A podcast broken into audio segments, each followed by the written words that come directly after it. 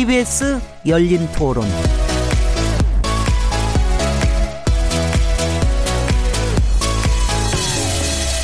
안녕하세요. 묻는다, 듣는다, 통한다. KBS 열린 토론 진행자 시민 김진혜입니다.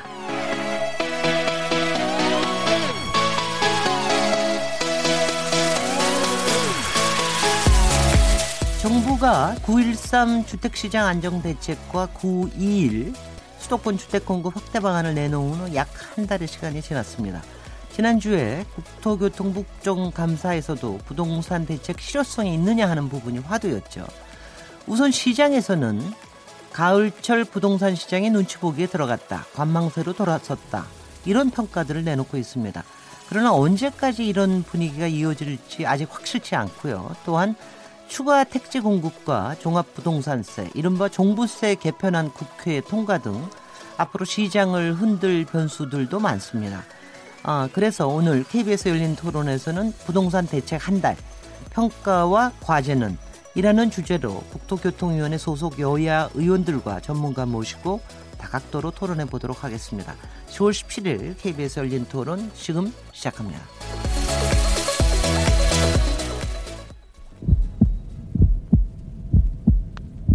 살아 있습니다. 토론이 살아 있습니다. 살아있는 토론, KBS 열린 토론. 토론은 라디오가 진짜입니다. 진짜 토론, KBS 열린 토론. 네, KBS 열린 토론 청취자 여러분께서 토론에 직접 참여하실 수 있는 방법 안내해 드리겠습니다. 정부가 내놓은 부동산 대책 여러분은 어떻게 평가하고 계시나요? 집값 안정화에 효과가 있다고 보십니까? 여러분들이 체감하는 정부의 부동산 대책에 대한 얘기를 보내주십시오. 여러분 자신들의 이야기도 좋고요. 주변 이야기들도 좋습니다.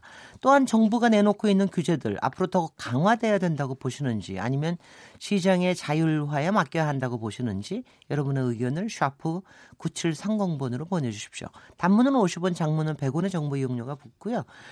어, 무료로 이용하시려면 KBS 모바일 콩 그리고 트위터 계정 KBS 오픈을 통하셔도 됩니다. KBS 열린 토론은요. 새벽 1시에 재방송되고 팟캐스트로도 들으실 수 있습니다. 청취자 여러분들의 열띤 참여를 기다리겠습니다. 자, 그럼 오늘 부동산 대책 한 달 평가 과제라는 주제로 토론을 나눌 어, 패널 네 분들 소개해 어, 드리겠습니다. 윤관석 더불어민주당 의원님 나오셨습니다. 예, 안녕하십니까. 20대 국회 전반기에도 국토위원회 위원으로 활동하셨는데 이번 후반기부터 국토위 간사를 맡고 계십니다. 어, 아주 책임이 막중하시겠습니다. 예, 그렇게 됐습니다. 열심히 네. 하겠습니다. 네, 송석준 자유한국당 의원님 모셨습니다. 예, 안녕하세요. 예, 송석준입니다. 지금 현재 후반기 국토위 위원이시고요. 워낙 국토교통부에서 오랫동안 일을 하셔서 오늘 하실 얘기 많으실 것 같은데요. 국토교통부에서 무슨 일 주로 하셨습니까? 예, 국토부에서 뭐 예, 부동산 관련해서는 두루두루 많이 해봤습니다. 네. 예, 5개 신도시 건설부터 해갖고 네. 뭐 도시 계획제도 뭐 개편이라든가, 네. 예, 뭐 IMF 직후에 부동산 시장 활성화 정책, 예. 뭐 예, 최근에 뭐 이제 다양한 어, 국토부와 관련된 예, 뭐 SOC 정책이라든가 네, 5개 네. 신도시 하셨다고 그러니까 제가 갑자기 반갑네요. 제가 예. 그때 예. 국토부 자주 들어, 들었었는데. 그럼요. 제가 잘 알고 있습니다. 아, 사회자님 잘 아, 제가 갑자기, 갑자기 좀 걱정했는데. 지금 국감 기간 중이라서 굉장히 바쁘실 텐데 직접 출연해 주셔서 감사드리고요. 오늘 전문가들 혹시 저 긴장하고 계시는지는 제가 잘 모르겠는데요. 김규정 NH 투자증권 부동산 연구위원님 자리하셨습니다. 네, 반갑습니다. 김규정입니다. 지난번에도 한번 나오셨는데 오늘 좀 길게 토론하시고요.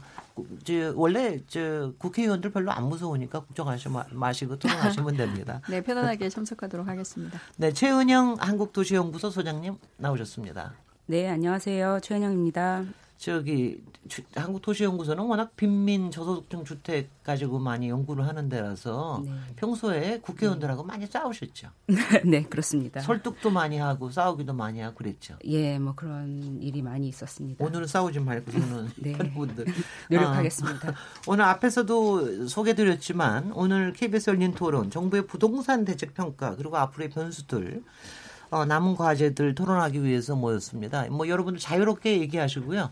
뭐 가능한 한 하여튼 저는 좀 균형을 잘 맞춰서 진행할 수 있도록 노력을 하겠습니다. 어, 일단 총평을 좀 들었으면 좋겠는데요. 정부가 내놓은 9.13 부동산 대책과 그리고 한 보름 지나서 9.21 주택 공급 대책. 이제 한 달쯤 지났습니다. 지금 현재 어떻게 평가하시는지 총평부터 듣고 시작을 할 텐데요. 이럴 때는 역시 야당 의원을 먼저 얘기를 듣는 게 맞다고 저는 생각을 합니다. 네, 송석준 의원님. 네. 예, 아, 이번 아, 9.13 대책 그리고 9.1 대책은 어, 그동안에 어, 이 정부 들어와서 어, 부동산 시장에 대해서 상당히 어, 적극적인 어떤 대응을 해왔지 않습니까? 예, 열 번의 어, 발표를 통한 이런 대책이 있었는데 어, 이번 대책은 아마 그동안의 대책을 종합하는 네. 어, 나름대로 어떤 야심을 갖고 이렇게 도, 부동산 시장을 한번 안정화시켜 보겠다는 의욕이 엿보이는 정책이었어요. 네. 예, 그런 의미에서 어, 뭐 수요를, 그 이런 투기적 수요를 뭐 관리하겠다, 억제하겠다 해서 세제 정책, 금융 정책, 에, 거래 정책을 망라하고, 어, 특히 또 공급 정책까지도 또 들어갔죠. 네. 어, 다양한 이제 택지 개발이라든가 무슨 뭐 제도 개선을 통한 규제 완화 이런 걸 통해서 주택 공급을 하겠다. 그리고 근데 또 더 자상하게도 또 지방에 침체된 주택 시장을 또 배려하는 정책까지 들어갔어요. 네. 예, 그런 의미에서 상당히 어 굉장히 그 돋보이는 어, 포괄적인 정책이라고 보이는데 네. 어, 결과적으로 봤을 때는 좀 아쉬운 점이 좀 많습니다. 네. 예, 지금의 어, 부동산 시장을 바라보는 정부의 시각이 좀 더 겸손할 필요가 있었는데 네. 예, 이 정부 들어와서 처음부터 지금까지 나타나는 걸 보면은 정부가 개입을 해서 모든 것을 확실히 잡아낼 수 있다. 음. 그런데 과연 어, 이런 이번 정부 대책이 어, 이렇게 원하는 효과가 또 제대로 시장에 투영이 돼서 잡힐지에 대해서는 좀 다소 우려도 됩니다. 네. 예.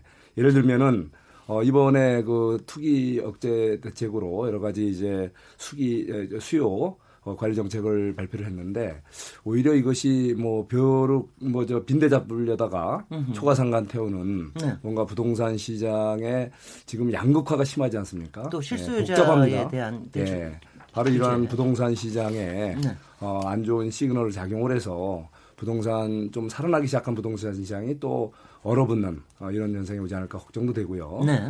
또 한편으로는 지금 이제 신규 이제 택지 개발 뭐 이런 것도 공급하겠다 했지 않습니까? 주택 공급. 네. 그것도 여러 가지 현실에서 여러 가지 뭐 반발도 있고 하지만 여러 가지 그거를 이행하는 과정에서는 사실 변수가 많습니다. 예. 예 그런 변수를 어떻게 돌파해낼 건지에 대해서 사실은 치밀한 계획 없이 지난 어, 명절 추석 명절 앞두고 어, 급하게 이 공급 대책이 나오지 않았나 좀 그런 아쉬운 감이 있습니다. 네. 그리고 한 가지만 더 말씀드리면 와, 길게 얘기하시네. 이번 대책이 네. 네, 그야말로 어, 제대로 된 어떤 어, 실수요자를 고려한 네. 어, 그런 정말 세밀한 정책보다는 뭔가 이거를 계기로 해서 뭔가 좀 한번 세금을 한번 한번 왕창 한번 물려보겠다라는 의도도 있지 않은가. 어, 그래서 종부세제 이따 논의도 있겠지만 이번에 저 강화된 것이 네. 이번 대책에 가장 눈에 띄고 아마 국민들에게도 가장 이렇게 와닿는 그런 대책이라는 점에서 더 우리가 좀 논의할 여지가 있다고 보입니다. 네, 윤관석 의원님. 처음부터 세게 나오셨기 때문에 네, 세게 뭐 하십시오. 아주 뭐 총망라해서 말씀하셔갖고 네. 그 저는 뭐 일단 조목조목 다 반복하지 않겠습니다만 몇 가지 얘기 드리겠습니다. 9.13 주택시장 안정대책은 방향이 세 가지였습니다. 첫째는 투기수요는 근절하겠다. 확실하게 규제하고 근절시키겠다는 의지를 각종 정책을 통해서 발표를 했고요. 두 번째는 실수요자 보호입니다. 실수요자들이 실제 주택 정책에 포함될 수 있도록 그 대책을 마련한 것이고 마지막으로는 그 뭐 지방 문제도 되겠습니다. 계층에 맞게 맞춤형 대책을 포함한 그런 주택시장 안정에 전력을 기울이기 위한 종합 대책이었다고 평가를 합니다. 네. 총평은 간단히 말씀드리면은 9.13 대책 발표는 저는 확실하게 약효가 있었다. 그래서 한 달간 수치도 말씀드리겠습니다만은 일단 급등하던 부동산 시장이 안정세로 돌아선 거는 뭐 확실합니다. 진정됐고 안정됐다. 지속될 것이냐 이 문제에 대해서는 어, 좀 더 논의가 필요할 수는 있다고 생각을 합니다. 예. 어, 수치를 보면은 9월 달 첫 주차, 그러니까 9.13 대책 전이죠. 서울 부동산 상승률이 0.47%였는데 발표한 이후에 10월 첫째 주에는 0.09%까지 떨어졌습니다. 특히 부동산 과열의 진원지인 강남 4개구는 같은 기간 상승률이 0.66%에서 0.05%까지 내려갔습니다. 단기적 처방이 확실히 먹혔다는 것이 수치로는 나타나고 있습니다. 다만 지속성이 있을 것이냐. 그 제가 이제 국토위에 전반기도 있었을 때 파리 대책이 나왔습니다. 작년에. 네. 그때도 이제 발표하고 나서 한 6개월 정도 부동시장이 안정됐다가 올해 8월부터 다시 좀 급등하기 시작한 거 아닙니까? 7월부터. 네. 어, 그렇기 때문에 이 수요에 대한 어떤 그 투기 수요를 잡고 실수요를 보호하는 대책만으로는 좀 부족하고 공급 대책이 따라가 들어가야 됩니다. 그래서 실수요자들이 원하는 그 공급 대책이 들어가야 되는데 9월 21일 날 발표를 물론 했습니다. 공급 대책을 약 30, 30만 원 정도를 공급하겠다. 네. 근데 뭐 전체를 발표하지 못했고 그 당시 한 10 초 10분질 정도 발표를 했습니다. 발표를 했고 저는 이 공급 대책이 연말까지 하겠다고 그 당시 국토부는 발표를 했는데 적시에 적절한 지역에 음. 발표되는 것이 이 주택시장 안정에 효과를 지속적으로 가져오는 거라고 생각을 합니다. 예. 마지막으로 하나 말씀드리면 저 정부의 정책이 뭐 세금 폭탄 이거는 제가 볼 때 종부세를 지지하는 여론조사를 당시에 보면은 명확하게 나와 있습니다. 이 부분에 대해서 필요하다고 지금 보고 있는 거고요. 네. 어, 실제 다주택 보유자라든가 또는 뭐 고가 주택 보유자 이런 부분에 대해서의 그 종부세를 인상한 부분들에 대한 것은 어, 제가 볼 때는 확 적절한 조치라고 생각을 합니다. 예. 김규정 연구위원님. 네. 일단 한 달 지났는데 어떻게 보고 계신지요? 네, 일단 수치상으로 보여지는 뭐 한 달 동안의 반응은 방금도 말씀하신 것처럼 상승세가 일단 멈추기는 한 것 같습니다. 네. 어, 발표됐던 내용들 골자가 종부세 좀 더 강화하는 거 하고 그리고 대출 규제하는 부분 또 수도권에 30만 원 주택 공급하는 계획이 골자라고 볼 수 있는데 일단 대출 규제 강도를 좀 대폭 높여서 유주택 투자자들의 구매력을 좀 위축시키는 효과는 확실히 현장에서도 이미 나타나고 있는 것 같고요. 공급 계획 같은 경우는 아직은 정해진 내용이 너무 적어서 정확히 판단하기는 좀 어렵습니다만 무주택자들이 좀 공급에 대한 기대감을 다시 갖기 시작한 부분에는 영향을 미쳤다라고 볼 수 있겠습니다. 근데 역시 시장에서는 어, 한달 안에 나타났던 이런 상승세의 제동이 걸린 부분이 얼마나 계속할 수 있을 거냐에 대한 이제 궁금증이 최대 이제 이후의 행보에 대한 궁금증인데 어, 지난해 나왔던 파리 대책 때보다는 어쨌든 지속 가능성은 조금 높아져 있는 상황인 것 같기는 예. 합니다. 워낙 어, 최근까지 이제 추가적으로 가격이 급등한 부분 때문에 진입 장벽이 워낙 높아져서 사실 어, 수요자들의 움직임 자체가 대출 규제가 있는 상황에서 좀 어려운 상황인 데다가 뭐 금리 인상 뭐 예고된 부분이라던가 재반적인 상황들이 특히 제가 볼 때는 대출 규제 강도가 높아지고 있는 부분 때문에 전반적으로 수요 시장의 위축에 따른 뭐 보합세 지속 가능성 이런 부분은 충분히 높아져 있는 것 같기는 합니다. 네, 알겠습니다.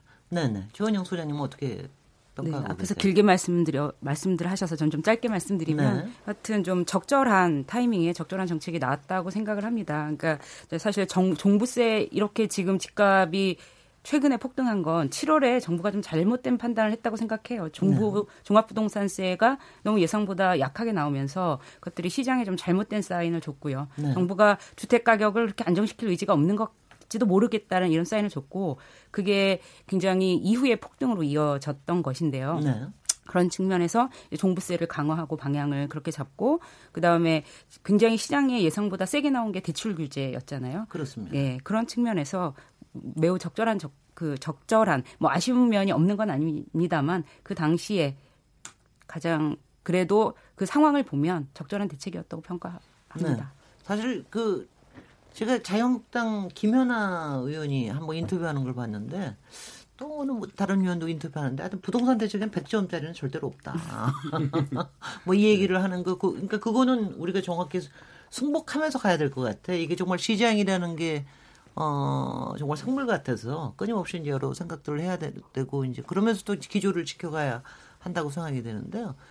일단은 하여튼 지금 현재로서는 급한 불은 다 끈 거로 보이기는 하지만 일단은 제가 좀 질문을 드리면은 이번에 그 부동산 대책에 관련된 게 종합부동산세 이른바 세제에 관련된 게 워낙 좀 집중이 돼서 많은 이슈들이 사실 국토위보다는 기재위에 많이 가 있다. 어, 그리고 내일도 아마 기재위에서 상당히 뭐 뜨겁게 논쟁을 할 것 같은데요. 근데 뭐 저희가 궁금한 거는 솔직히 정부세 아직 결정된 거 아니지 않습니까? 국회에서의 앞으로의 이 토의와 또 이 통과 그 방향이 어떻게 될 거라고 보시는지 윤관석 의원님 여당에서 네. 어떻게 생각하고 계십니까? 저는 뭐 잘 진행되지 않을까 이런 좀 긍정적인 생각을 갖고 있고요. 어, 물론 이제 종부세라든지 이런 세금 세제 문제는 국회에서 입법이 돼야 됩니다. 현재 그 개정안이 제출돼 있는 상태고요. 하지만 부동산이 뭐 공공재 성격도 있고 개인 사유재 성격도 있지만 심리재라고도 또 하지, 하지 않습니까? 시장에는 확실한 신호를 줬다, 시간을 줬다고 생각합니다. 그러니까 네. 저, 이 종부세 올리겠다. 세금 많이 뭐 고가 주택 갖고 있거나 다주택 보유하고 있을 때 세금 많이 낼 수밖에 없다라는 것들 갖다가 그 알린 거고 두 번째는 이제 뭐 대출 같은 게 이제 용이하지 않다. 대출 네. 규제가 확실히 들어간다. 뭐 투기 지역과 투기 과열 지구에는 이거를 뭐 시장에도 알렸기 때문에 이것이 이제 법안으로 통과되는 것은 물론 이제 국회에서 진행을 해야 되는 거라고 생각을 합니다만은 일단 시장에서는 그 신호를 받았다고 생각을 하고요. 이걸 완결하는 건 이제 그 입법을 처리하는 것이죠. 네. 어, 이번 저 국정감사 끝나면 11월부터 이제 그이 법안 논의가 시작이 될 겁니다. 아, 저는 뭐 이 부동산이 급등돼서 전 국민이 이제 박탈감을 갖거나 또 집이 투기 수단으로 되거나 또는 주택의 양극화가 발생하는 것에 대해서 아무도 원하지 않을 거라고 생각하기 때문에 어, 여러 가지 논의가 필요하긴 하겠습니다만은 야당도 대승적으로 함께하지 않을까 이런 좀 그 생각을 갖고 있고요. 어, 그래서 올해 연내 그 잘 처리되기를 좀 기대하고 있습니다. 홍석준 의원님, 자유한국당에서는 지금 어떻게 뭐 이거 당론으로 어떻게 뭔가 정해지고 있나요? 어떻게 되고 있나요? 근데 저는 지금 좀 논의에 초점이 좀 엉뚱한 데로 흐르고 있다 이렇게 말씀드리고 싶습니다. 네. 예, 이번 9.13, 9.21 대책이 나온 이유는 서울 강남 집값 어떻게 잡을 것이냐 아닙니까? 그리고 부동산 시장에 지금 이렇게 과도하게 발생하는 불로소득, 예, 또 거기에 또 이렇게 따라가기 그, 그 이런 어떤 투기적 수요 또는 실수요자들의 또 매수 추적 매수 네. 자 이런 걸 어떻게 막을 거냐인데 그냥 답이 딱 나와 있는 거예요. 부, 부동산 종합 부동산세를 도입하면 이 모든 것이 해결될까요? 으흠. 저는 지금 우리가 이 지난 정책을 부동산 정책을 평가하면서 근본적인 그 왜 그런 문제가 발생했으며 그것을 해법으로 제시한 정책들이 제대로 된 것인지를 따져봐야 되는데 네. 이미 답이 종합부동산세 도입하면 모든 문제가 해결될 거로 전제하고 예. 지금 논의되는 것 같아서 네. 제가 우리 사회자님께 네. 논의를 좀 원점에서 다시 좀 해봤으면 아니, 문, 어떨까? 문제 네. 제기하십시오. 예. 문제, 제기를 하시면 저희가 받겠습니다. 예, 예. 네네. 우선 어, 종합부동산세를 도입해서 과연 집값을 잡겠는가? 이거는 이미 지난번 노무현 정부 때 831 대책에서 그 정말 그 실패했다라는 것이 입증됐지 않습니까? 그래서 이후에 여러 가지 공급 어, 저 확대 정책이라든가 또는 또 금융, 네. DTI, 어, 뭐 LTV, D, D, 요즘 예. D, DSR까지 나왔죠. 그렇죠. DSR까지 나왔죠. 네네. DTI, 네. DSR까지 나왔죠. 이런 금융 정책 수요에 직접적인 그 억제 정책을 표모로 해서 이제 집값을 안정화시켰지 않습니까? 그런데 종합부동산세는요, 뭐 저도 뭐 이렇게 세제를 공부해 봤지만 전가 현상이 나타납니다. 전가. 전가. 예. 네. 다시 말해서 어, 이 부담한 분이 그냥 안 넘어갑니다. 네. 이것은 어디됐든 팔 때 올려서 팔든가. 아니면 전세 그럼요. 임대 세입자에게 네. 임대료를 올려서 받는가. 음흠. 그래서 결과적으로는 종합부동산은 올릴 수 있어요. 하지만 약자들의 입장에서 보면은 결국 그것이 또 약자들에게는 또 다른 부담과 폭탄으로 돌아온다는 의미에서 음흠. 세제를 통한 부동산 수요 투기 억제한다는 것은 굉장히 신중하게 접근할 필요가 있다. 음. 이렇게 좀 말씀드리고 싶습니다. 그래서 자유한국당에서 그런 방향으로 토론이 많이 되고 계시군요. 그렇죠. 예, 네. 예, 그런 거 이미 과거에도 되왔고 네. 요즘도 뭐 명, 명백하게 예, 드러난 현상들이기 때문에 음흠. 우리가 인정할 건 인정하고 네. 어, 제대로 된 시장의 현상을 좀 진단해서 네. 좀 거기에 맞는 대책이 좀 나왔으면 좋겠어요. 네, 네. 어떻게 판단하고 계십니까? 지금 그 얘기만 듣고서는 얘기하시겠습니다. 네, 네, 작년 파리 대책이 나오고 사실 시장이 계속 좀 안정되어 가고 있었는데요. 그러다가 언제 그게 다시 문제가 되냐면 사실 작년에 2012년 12월부터 사실 다시 문제가 되기 시작했어요. 그게 그때 12월 13일 대책이 있었고 그때 임대 소득에 관해서 과도한 혜택을 줬거든요. 그렇습니다. 저는 그때도 잘못된 시장에 사인을 줬고 그래서 사실 강남의 집값 집값은 작년 12월, 1, 2월에 굉장히 많이 올라갔어요. 그러다가 그러다가 이게 좀 안정되는 거였었고 눈치를 보는 거였고 특히 이제 4월 양도소득세 중과가 시작되는 4월에 굉장히 4월, 5월에 안정적이었는데 거기에 7월에 지금 기재부의 그 안 종합부동산세의 굉장히 국민의 기대에 못 미치는 안. 지금 사실 종합부동산세에 관해서 대부분의 국민들, 특히 젊은 청년들, 자산을 갖지 못한 청년들은 분노하고 있는 상황이거든요. 이 종합부동산세에 관해서 어떻게 18억을 가진 사람이 93만 원 세금을 안 내고 있었느냐. 이거에 관해서 국민적으로 공감대가 좀 용납할 수 없는 그런 상황이라는 것들을 좀 자유한국당에서 좀 알아주시고 네. 정책을 좀 해주셨으면 좋겠고 그리고 아까 그게 세입자에게 전가될 우려가 있다라는 말씀 굉장히 좋은 말씀이신데 좋은 지적이신데 그래서 저희들이 계속 주장했던 게 전가되지 않도록 세입자를 보호할 수 있는 전월세 상한제라든가 계약갱신 청구권이라든가 이런 것들이 도입하는데 좀 그 같이 힘을 합해 주셨으면 좋겠습니다. 그게 도입되면 무슨 효과가 있는 겁니까? 조금 설명. 정가를 할 수는 없는 거죠. 지금 아까 이제 지금 이거를 세, 세제를 올리면 전세금이나 이런 거를 많이 올리지 못하게끔 하는 그런 네. 규제가 가능한 건가요? 네, 네, 그렇죠. 네. 네. 그 임대료를 지금은 사실은 매매 시장과 전월세 시장이 떨어져 있는 게 아니라 다 연결되어 있잖아요. 그래서 네. 매매 가격이 가격이 많이 올라가면 이제 전세 가격이 올라가고 사실 저는 지금 제일 우려되는 게 전세가가 이제 매매가를 따라서 추격해서 올라가는 것. 그래서 사회적인 약자인 세입자들이 어려워지는 게 사실은 지금 굉장히 제일 우려해야 되는 시점이라고 생각되거든요. 네. 그래서 세입자 보호를 위해서 지금 특히나 이제 서울과 같이 소득에 비해서 너무 주거비가 높은 지역에 있어서 할 수 있는 정책은 주거비의 인상 임대료 인상의 상한을 거는 거죠. 네. 뉴욕이나 샌프란시스코, 파리, 베를린 음. 대부분의 외국의 대도시들에서 하고 알겠습니다. 있는 것들 정가되지 않도록 하는 이런 것도 후속 대책이 필요하다 이런 말씀이시네. 김기정 의원님은 시장에서 보시니까 어떠세요? 좀 수요자들이나 파는 분들이 좀 조금 겁들을 냅니까? 어떻습니까? 어, 일단 시장에서 좀 고의 고가의 주택이나 아파트를 소유한 소위 이제 자산가 계층의 분들이 이번 종부세가 지금 국회에 넘어가 있는 안보다 좀 더 높아지긴 했지만 사실 네. 이 종부세 부담 때문에 집을 팔아서 세금을 줄여야겠다 뭐 이런 판단을 할 수준은 사실 아니기는 합니다. 제가 개인적으로 뭐 상담도 해보고 해도 어 당장 내년부터 이제 국회 통과하게 된다면 네. 내년부터 적용이 돼서 이제 연말에 첫 번째 이제 높아지는 세율에 따라서 적용을 받게 되실 텐데 그 정도의 이제 증가분 자체는 뭐 높아진 집값이나 자산 규모나 이런 현금 흐름을 생각했을 때는 특별히 어 현금 흐름에 뭐 제약이 있는 이런 분들을 제외하고는 충분히 아직은 좀 대응할 만한 여력이 있다라는 판단이기는 하고요. 다만 네. 이제 1년, 2년, 3년 지나게 되면 주택 공시 가격이 계속 오르고 공정시장 가입 비율도 이제 4개년에 걸쳐서 100%까지 오르면 매년 세금이 좀 늘어날 수는 있다라는 걱정들은 하고 있습니다. 네. 어쨌든 세금이 매년 늘어날 거는 예측이 되기 때문에 그 세금을 좀 어떻게 충당할 수 있을까라는 대안을 짜고 있는 상황이죠. 그래서 어 사실 말씀하신 것 중에 조금 동의하는 것도 있고 아닌 것도 있고 막 섞여 있는데 어, 이번 종부세 세율 인상이나 세부담 상한선 증감안으로 강남에 다주택을 보유하신 분들이 막 집을 처분하려는 의사결정을 하고 이런 거는 아니기는 합니다. 그렇지만 네. 사실 원론적으로 다시 고민을 한다면 전체적인 어, 부동산 자산 규모, 전체적인 자산 규모에 따른 보유세가 적정한가를 얘기하는 게 어떻게 보면 더 맞을 것 같다라는 개인적인 생각이 있습니다. 네. 네. 이제 받아주시죠. 윤관석 의원님. 예, 그러니까, 아직도 모자라답니다. 예. 네. 사실 이제 그 부동산 정책은 여러 가지 원인이 있죠. 말씀하신 네. 대로 뭐 단 한 가지의 뭐 정책으로 모든 게 다 정리되고 그런 게 아닙니다. 형 뭐 많은 사람들이 부동산에 관계가 있고 어, 생생한 시장의 어떤 흐름들이 있기 때문에 예, 다만 이제 그 요번에 발표한 9.13 대책이 보면은 어, 종부세라든지 세제 정책도 있고 또 뭐 대출에 관한 금융 정책도 있고 또 실수요자들을 위한 공급 대책 이 세 가지가 이제 큰 틀을 이루고 있는 네. 상태입니다. 종부세에 대해서 뭐 세금 폭탄이라든지 그걸로 다 안 된다고 하지만 물론 그걸로 다 100% 되는 것은 아니겠죠. 여러 가지 네. 정책이 종합적으로 발표가 된 거죠.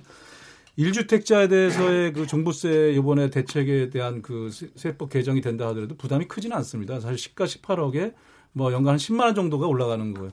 다만 이제 주택을 더 많이 보유할수록 커집니다. 이 세액에 대한 자기의 부담들이. 네. 근데 그런 점에서 꼭 필요한 정책 중에 하나라고 생각을 합니다. 그러니까 그리고 또 그 대출 정책도 같이 연관돼 있고 해서 저는 종합적인 효과를 내는 것이지 뭐 종부세 하나만으로 다 되는 게 아니고 시장은 종합적인 걸 받아들이는 것이죠. 그리고 종부세는 지금 어, 밖에서는 오히려 약하다 이런 얘기를 합니다. 어, 적절한 수준에서 일단 발표가 됐다고 보고요. 어, 아까 우리 소장님 말씀하셨습니다만은 작년 8일 대책 이후에 그 제가 국회 국토위에 있을 때 장관한테 여러 차례 물어봤어요. 3개월 지나서도 물어보고 계속 물어봤습니다. 8일 대책 효과가 어떻습니까? 네.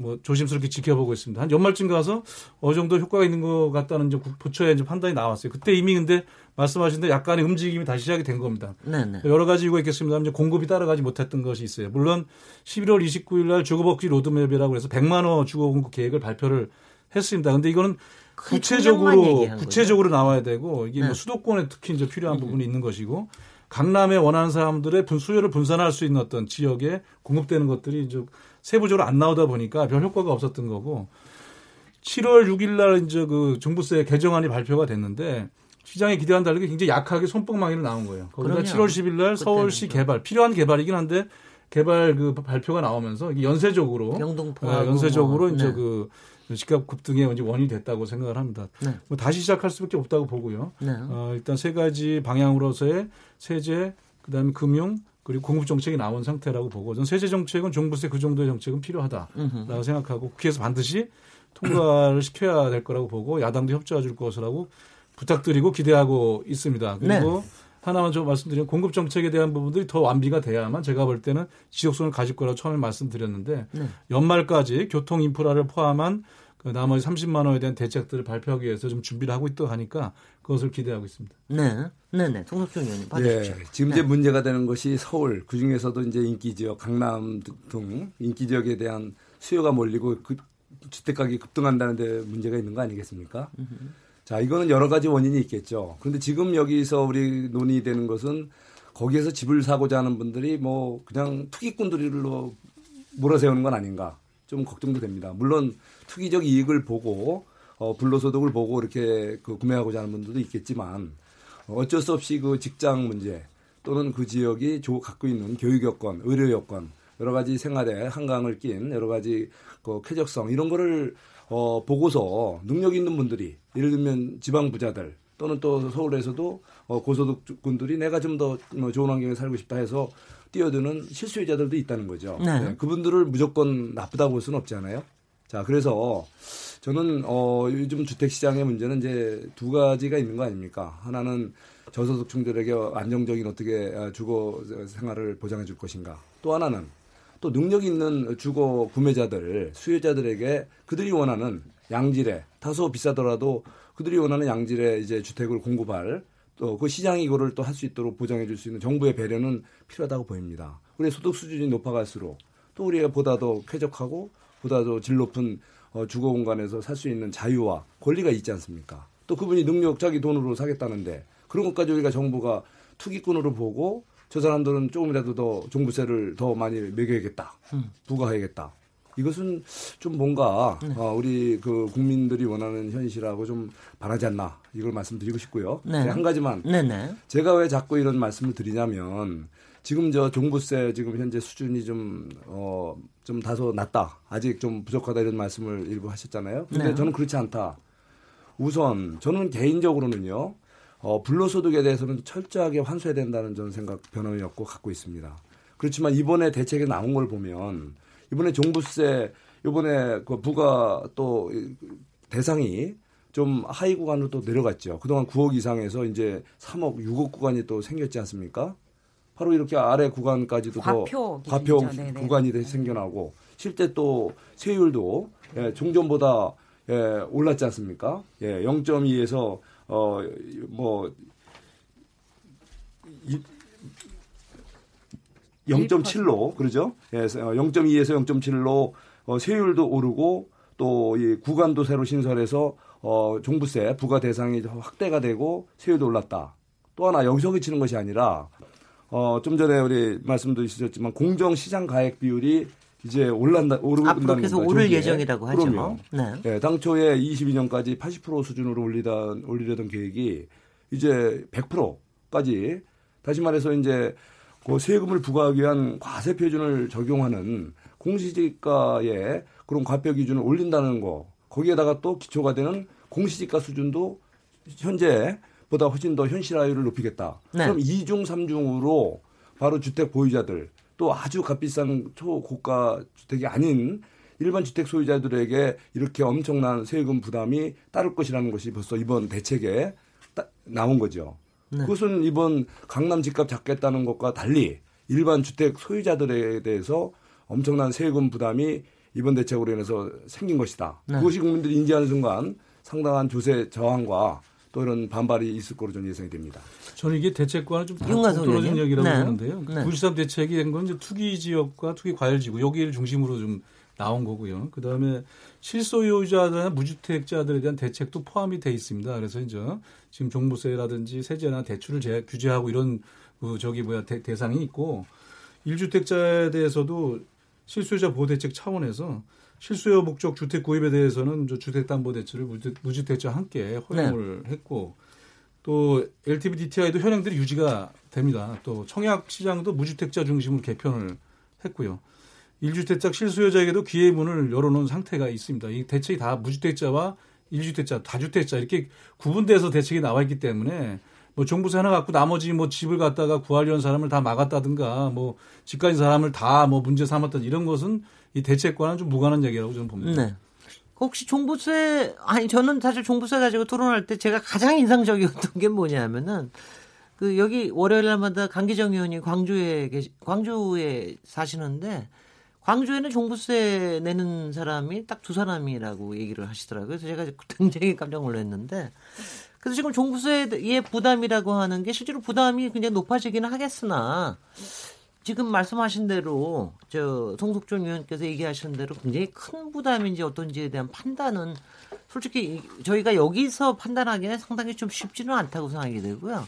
제가 두 전문가께는 이걸 좀 질문을 드려보겠습니다. 사실 전문가들은 걱정을 하는 게요.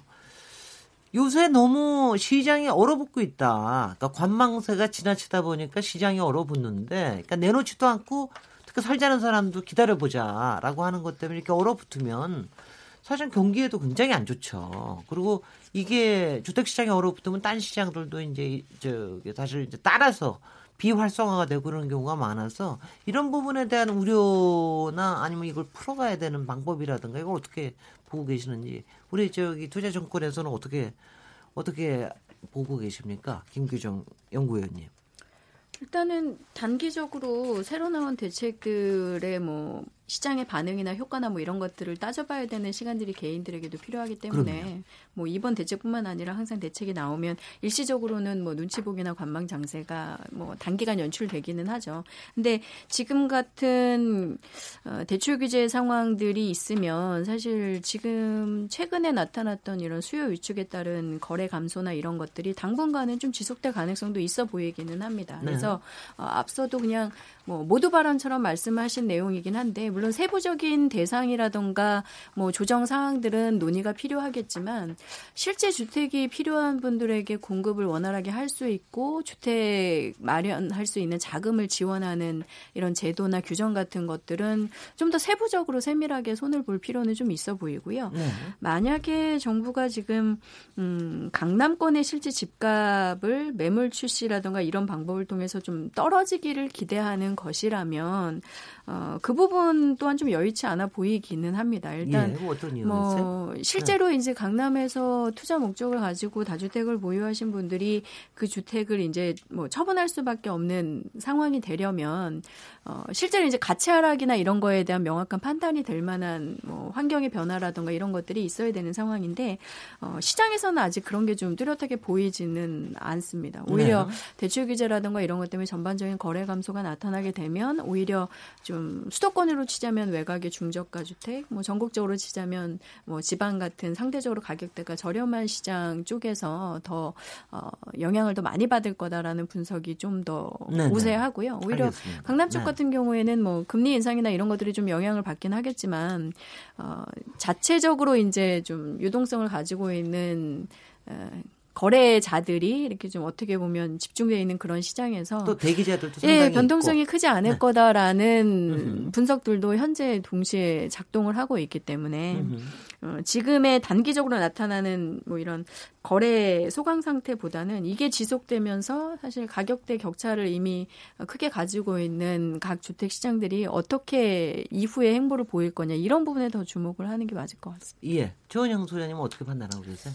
저는 좀 다른 걱정을 하는데요. 매물 네. 네. 형상이라는 이, 른바 네, 그 네. 부분보다는 지금 사실 서울뿐 아니라 서울의 강남뿐 아니라 전국 어, 모든 지역이 역대 최고가의 주택 가격을 보이고 있거든요. 지금 최고점이라고 네네. 얘기합니다. 그런 상황이기 때문에 이게 정말 자칫 잘못하면 소득이 많지 않은 실수요자들이 이 추가 추경 매수세에 들어가서 이제 뭐 꼭지점을 잡게 될 때 그리고 이게 이제 집값 하락으로 이어질 가능성이 저는 상당히 높다고 보고 있습니다. 왜냐하면 네. 우리나라 소득에 비해서 주택 가격이 너무 높고 저희가 한번 계산을 해봤는데 그 한 뭐한 뭐 17년 정도 걸리더라고요. 네. 그 중위소득의 중위주택을 사기 위해서 서울에서 예. 이런 상황이기 때문에 웬만한 소득은 이 주택을 살 수 없는 상황이 있는데 그럼 이제 역대 최고라는 건 떨어질 가능성이 상당히 크다라는 것이거든요. 네. 근데 떨어질 때는 또 굉장히 무섭게 떨어집니다. 그래서 이제 지금의 거래가 이루어지지 연착륙하는 것도 굉장히 걱정됩니다. 네네. 솔직히. 그러니까요. 그러니까 금리는 올라갈 테고 네. 그러니까 굉장히 걱정됩니다. 네네. 그 부분을 좀 걱정을 해서 저는 네. 그래서 오히려 정부가 DTI LTV를 어떤 특정 지역에 규제할 것이 아니라 실수요자 보호를 하려면 좀 더 전국적으로 해서 이 꼭지점에서 주택을 실수요자들이 안 사게 해야 되는 거 아닌가 그런 생각을 갖고 있습니다. 네. 그래서 네. 아유 참 저기 제가 전문가한테 한 번 하나만 더 여쭙고 그러고 난 다음에 위원들한테 돌리겠습니다. 한 가지가 또 여전히 저희는 항상 이 대비 대기하고 있는 투자 수요가 있기 때문에 요새 그 저 이른바 저 저희가 서울 지역을 뭐라 그러죠? 조정 무슨 지역 대상 지역. 네네. 조정 대상. 그러니까 이게 이거를 이렇게 해놓고 나니까 이른바 수도권의 비조정 대상 지역 쪽으로 또 여러 가지 투자 수요가 그쪽으로 가고 있다. 그래서 풍선 효과가 그쪽에 나타나고 있다. 이거에 대해서는 어떻게 보고 계시는지요? 김규정 위원님 그런 현상을 좀 목격을 하고 계십니까? 어떻게 하고 계십니까? 음, 이 부분은 사실은 가파르게 오르던 강남권이라든가 서울 주요 지역의 상승세가 일단 급격하게 네. 둔화되면서 어떻게 보면 좀 다른 지역들이 뒤늦게 오르거나 더 오르는 것처럼 보이는 왜곡 현상에 가까울 거다라는 게 제 판단인데요. 아, 그건 아주 실제로 예, 수도권의 네. 외곽 쪽이라고 해서 지금 규제가 없고 대출 규정이라든가 이런 것들이 더 완만하다라고 해서 그 지역에 투자 목적으로 누가 이렇게 뭐 주택이나 부동산을 거래하는 이런 양태가 되기는 전반적으로 지금 상황이 맞지 않다라고 판단을 합니다. 그래서 음. 뭐 일부에서 규제로 지정되지 않는 쪽에 뭐 자금이나 수요가 몰리는 풍선효과 이런 말씀하시는데 그런 상황은 아니다라고 판단이 되고요. 어, 예전에 저희 노무현 정부 때도 보면 어, 상대적으로 가격대가 절대적으로 낮고 좀 뒤늦게 오르기 시작한 곳들이 어, 고점을 좀 뒤늦게 찍은 그런 패턴들을 보였었거든요. 그래서 네. 이번에도 만약에 상대적으로 소폭 오름세가 좀 더 나타나는 어, 비규제 지역이 있다면 어, 절대적인 가격 격차나 아니면은 어, 상승하기 시작한 구간의 격차 때문에 조금 더 여진이 나타나는 정도라고 보여지기는 합니다. 근데 오히려 최근에 좀 걱정이 되는 거는 어, 수도권에 이제 개발 계획이 나온 부분인데 개발이 필요한 부분이 있기는 하지만 또 동시에 개발 계획이 나오면서 이제 뭐 토지 보상금 같은 유동성의 단기 증가에 대한 기대라던가 네. 어, 또 수도권의 공급 이제 예정 발표가 되어 있는 3기 신도시의 뭐 대상지가 어디냐 뭐 이런 거에 대한 궁금증 확대와 함께 투자 심리가 단기간 또 조성되는 부분이 있는 것 같습니다. 그래서 어, 장기적으로는 좀 더 살펴보겠지만 단기적으로는 수도권 쪽 쪽에 이런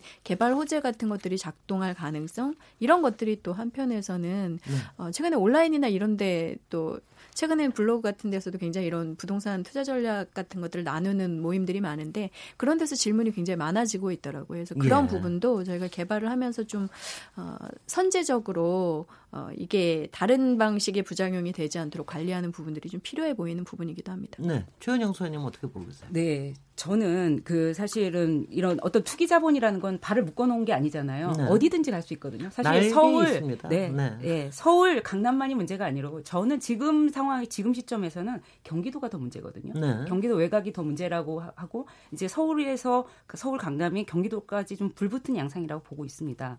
그 이제 실거래가를 분석해 보면 그런 결과가 나오는데요.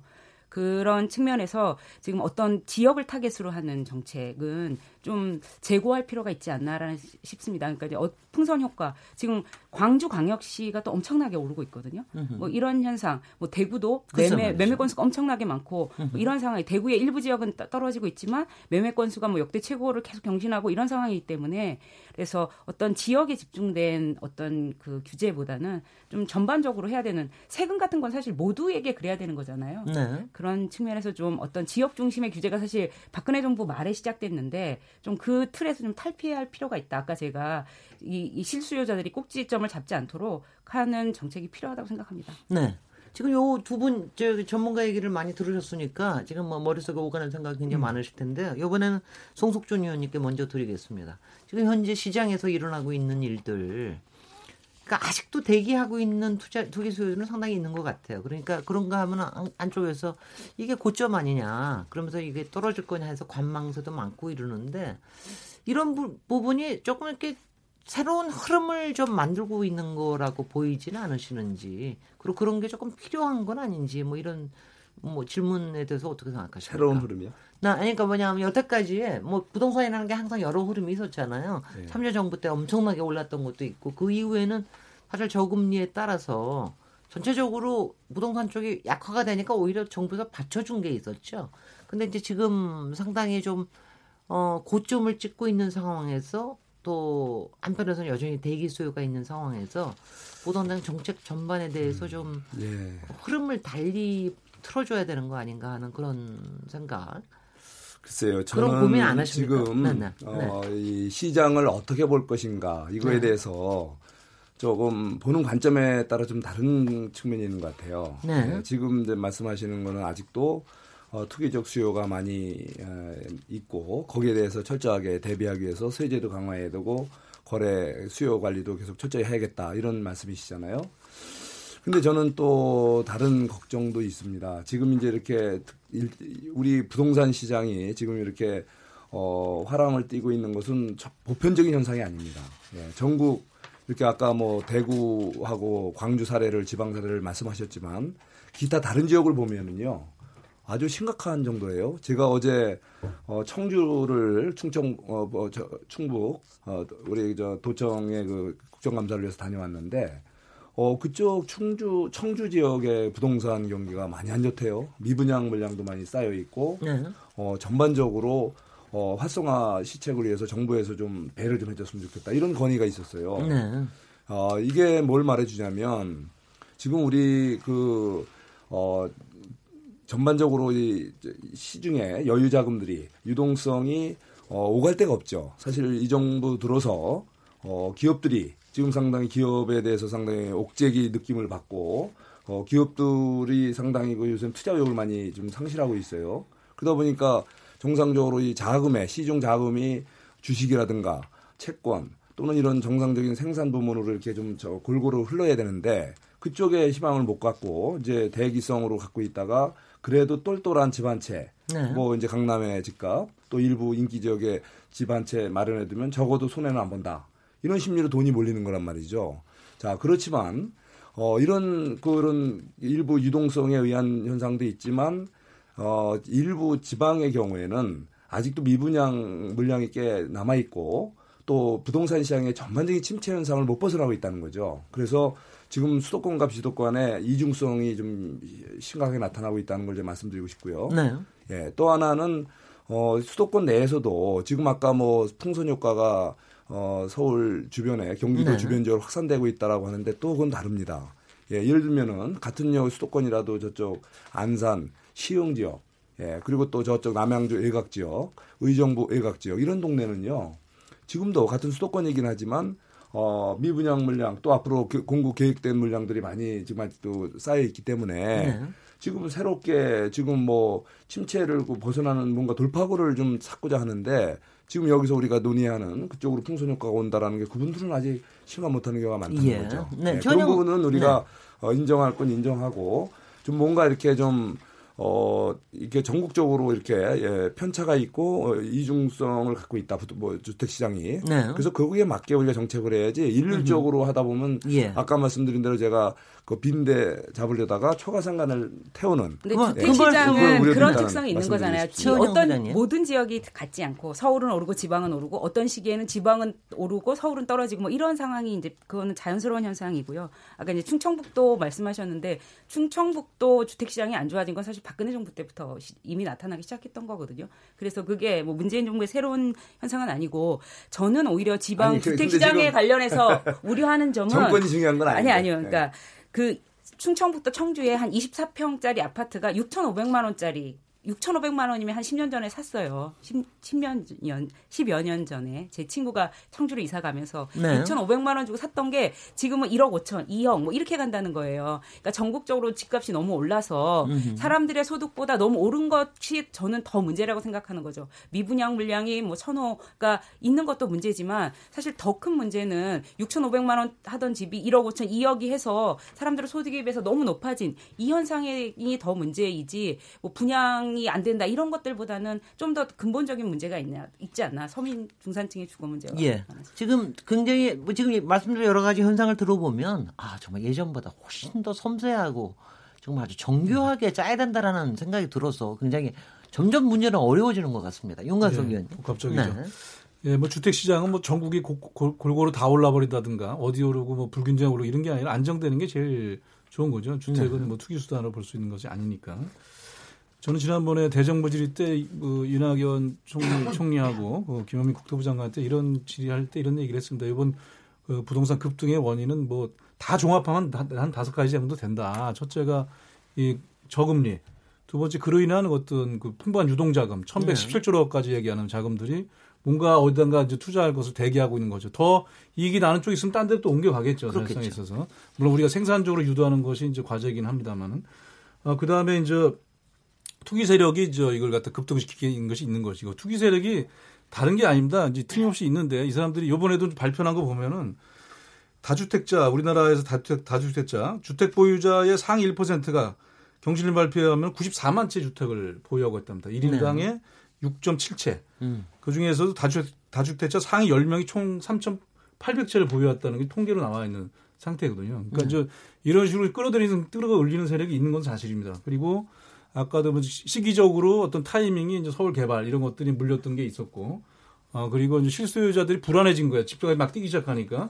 다른 대책이 잘 안 보이고 계속 올라가니까 지금이라도 주택을 잡아야 되지 않겠는 추경 네. 배수가 시작된 이런 요인이라고 생각합니다.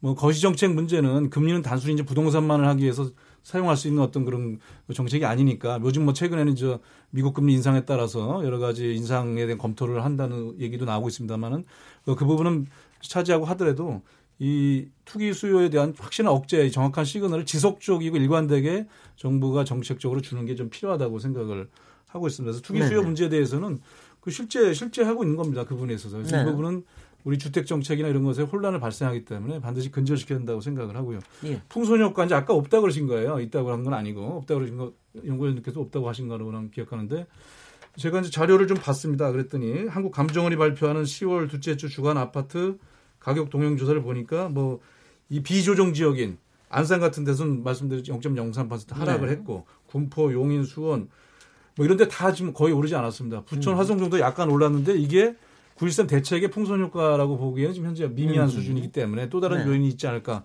봐야 될 거라고 생각을 합니다. 그래서 네. 풍선 효과는 뭐 제가 볼 때 아직까지 나타나고 있지는 않다고 아하, 생각을 하고요. 네. 아까 이제 정가 문제 좀 나온 것에 대해서도 저도 이제 민생특위 간사를 할 때. 왜 이렇게 전가라고 다들 그러세요? 전가 어, 문제. 전가, 전가. 그러니까 이, 네. 뭐 세제 그 인상 효과가 따, 따르게 이제 저, 그 전월세 뭐 이런 데 주는 거 아니냐. 그래서 저, 이 법안이 13개가 제출돼 있습니다. 지금 그, 그 저기 뭐 상한제, 전월세 상한제하고 그 다음에 이제 계약갱신 청구권 이 부분에 있어. 이 부분도 함께 풀어 나간다면은 또 최근에 이제 임대차 등록 사업자 등록하면서 뭐 일시적으로 그걸 통해서 약간의 이제 또 부작용도 있었습니다만은 어, 대체로 전월세 시장은 안정돼 있었습니다. 어, 그래서 최근에 오른다는 얘기인데 그것도 확인해 보니까 현재까지는 뭐 지표상으로 확인이 안 되고 있는 거라고 그좀 확인을 받았습니다. 그래서 네. 저는 그 2014년도부터 사실은 이제 빚내서 집사라는 정책이 박근혜 정부부터 시작을 했거든요. 그래서 그때 저금리 정책이 시작이 됐고 그 다음에 규제를 대폭 풀었습니다. 예, 그 대출 규제 같은 것들도 예, 예. 뭐 풀고 이러면서 뭐 이미 대세 상승이 그때부터 시작이 됐다고 봅니다. 보통 새로운 부동산 정책을 쓰면 한 2, 3년 뒤에 시장에서 이제 최종적으로 반응 효과가 나온다고 하는데 그 흐름 속에서 어 요번에 급격한 급격한 상승이 왔다고 보고요. 물론 네. 저그 지나간 잘못 이렇게 얘기하는 것은 아니고 그런 주택 시장의 어떤 그런 변화는 상승은 그런 여러 가지 근본적 원인도 갖고 있는데 보다 근본적으로 국토균형 발전도 해야 될 것이고 금리에 대한 검토도 해야 될 것이고 좀 단기적으로는 아까 말씀드린 일관된 세 가지 방향 투기 수요는 확실하게 규제하고 억제하고 근절시켜 나가고 실수요자는 보호하고 네. 이번에도 무주택자, 일주택자에 대한 그 대책이 다 들어가 있습니다. targeting 해갖고 어 그리고 이제 공급들이 거기에 네. 따라서 들어가는 맞춤형 대책들이 함께 나가야 된다고 봅니다. 예, 알겠습니다. 지금 저 일부 토론이 아주 잘 마무리가 된 것 같고요. 2부에 가서 저희가 공급 대책에 대해서 조금 더 얘기를 좀 해볼 수 있을 것 같습니다. 잠시 쉬었다가 토론 이어가도록 하겠습니다. 지금 여러분께서는 KBS 열린 토론 주민 김진애와 함께하고 계십니다.